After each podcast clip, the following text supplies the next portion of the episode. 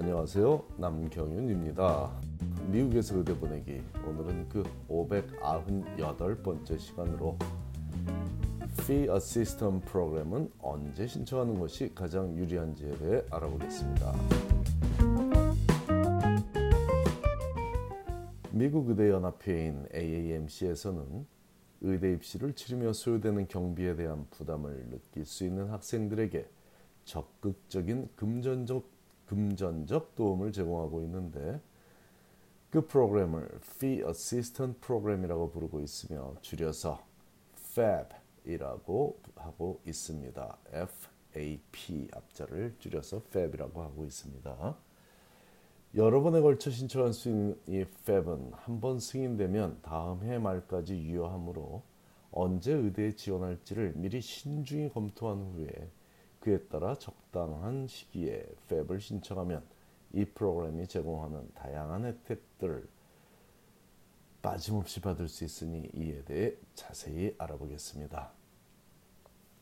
아쉽게도 유학생은 그 혜택을 받지 못하지만 미국 시민권자나 영주권자 그리고 다카 신분의 학생들은 연방정부가 정한 빈곤 가정 기준의 400%에 해당하는 가정 수입 미만의 경제 상황이라면 그 혜택을 받을 수 있으니 부모와 학생의 작년 소득을 따져봐서 신청을 고려해 볼 수 있습니다.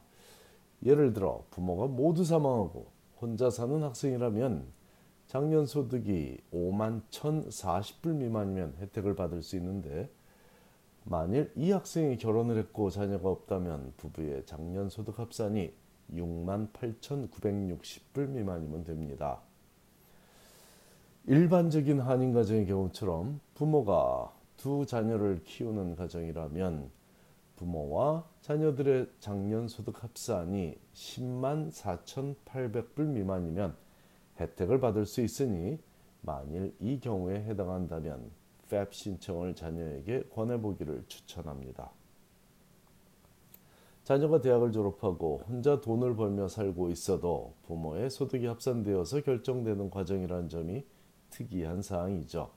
물론 나중에 의대에 합격하고 나서 신청하는 FAP사에서도 장학금 혜택을 제대로 받고자 한다면 자녀의 나이와 상관없이 부모의 소득이 보고되어야 하는 것이 의대 입시에서의 특징이니 미리 알고 있으면 도움이 되겠습니다.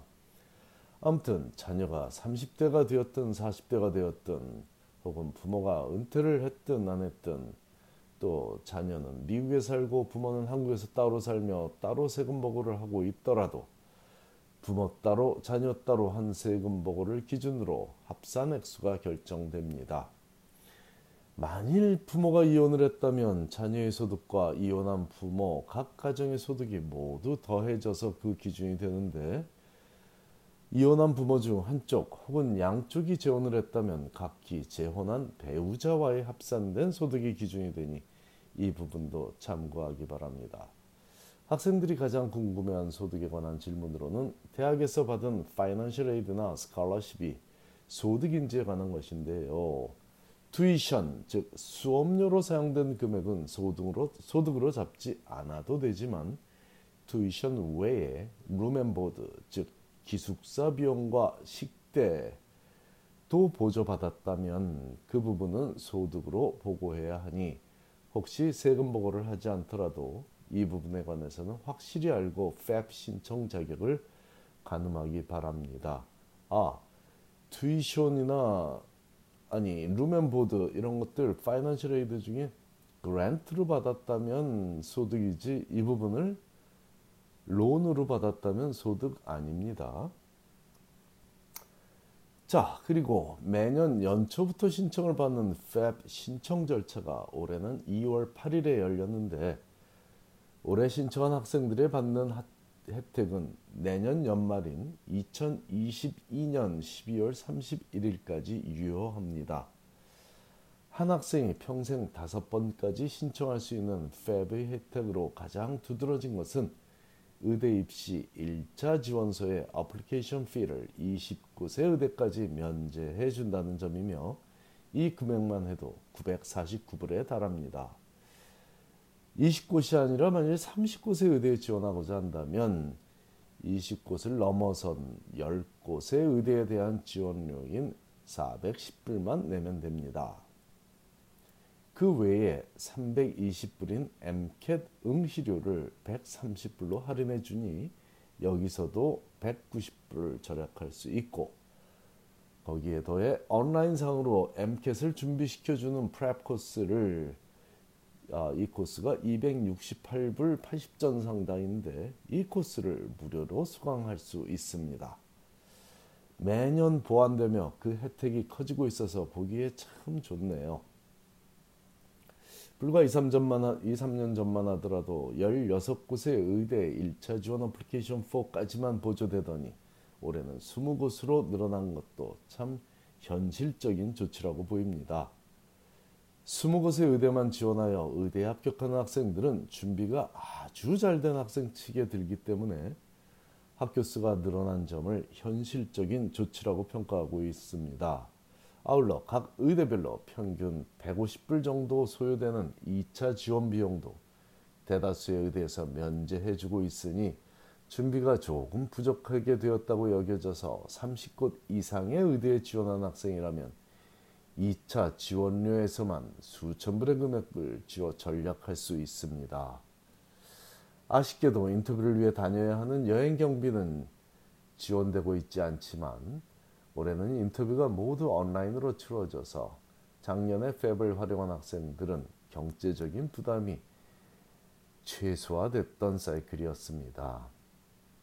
제 개인적인 소망이라면 이번 가을에는 여행 경비를 쓰더라도 자유롭게 여행하며 인터뷰에 임할 수 있는 기회가 학생들에게 주어지는 것입니다. 그래야 본인들이 향후 4년 혹은 그보다 훨씬 긴 시간 동안 살아가며 트레이닝을 받을 학교와 병원, 그리고 그 지역사회에 대한 정확한 느낌을 알고 최종적으로 진학할 의대를 정할 수 있기 때문입니다. 그런 연유로 그리 멀지 않은 시기에는 팹의 혜택 중에 실질적인 여행 경비도 포함되기를 바라봅니다. 신청하는 시기가 중요한데 이미 지불된 경비에 대한 소급 적용이 불가능하기 때문입니다. 예를 들어 2022년 8월에 의대에 입학하기를 원하는 학생이라면 2021년 6월에 의대에 지원할 것이고, 그렇다면 2021년 5월까지는 MCAT 성적을 받아놓은 상황이 정상적인 상황이므로 2021년 2월에 팹을 신청하는 것도 모든 혜택을 받기에 충분히 빠른 것은 아닙니다. MCAT 준비를 하기 위한 온라인 코스를 듣고 시험을 봐야 할 충분한 시간적 여유가 없기 때문이죠. 만일 이 학생이 이미 MCAT 시험을 보고 난 후에 팹을 신청해 승인 번호를 받았다면 이미 지불한 MCAT 응시료는 돌려받지 못합니다. 그러므로 2023년 8월에 의대에 입학할 학생들이 지금쯤 팹을 신청해도 너무 빠르지는 않습니다. 학생당 평생 5번까지 신청할 수 있는 것이 팹이라고 앞서 말했듯이 만일 계획이 변경되면 내년에 다시 신청하면 됩니다. 온라인 MCAT 준비 과정은 다른 지원 제도와 달리 단 한 번만 지원되지만 그 외의 혜택들은 5번 모두 반복적으로 주어지니 미리 챙겨서 손해볼 일보다는 이득이 더 많습니다. 또한 2020년에 코로나 사태로 인해 갑자기 수입이 줄어든 가정이라면 비록 그 가족 전체 합산의 소득금 총액이 기준을 넘어서더라도 이번 사이클 팹을 신청하는 데 있어서 예외적인 기준이 적용될 수 있으니 세금 보고상으로는 기준 금액을 넘었더라도 갑작스러운 재정상의 변화를 팹 측에 전달하기를 권합니다. 자녀들과 이 부분에 대해 터놓고 긴밀히 대화하여 학생이 팹 측에 이런 부분에 대해 연락을 하게 해서 조금이라도 힘든 시간을 이겨내는 데 도움이 되었으면 좋겠습니다.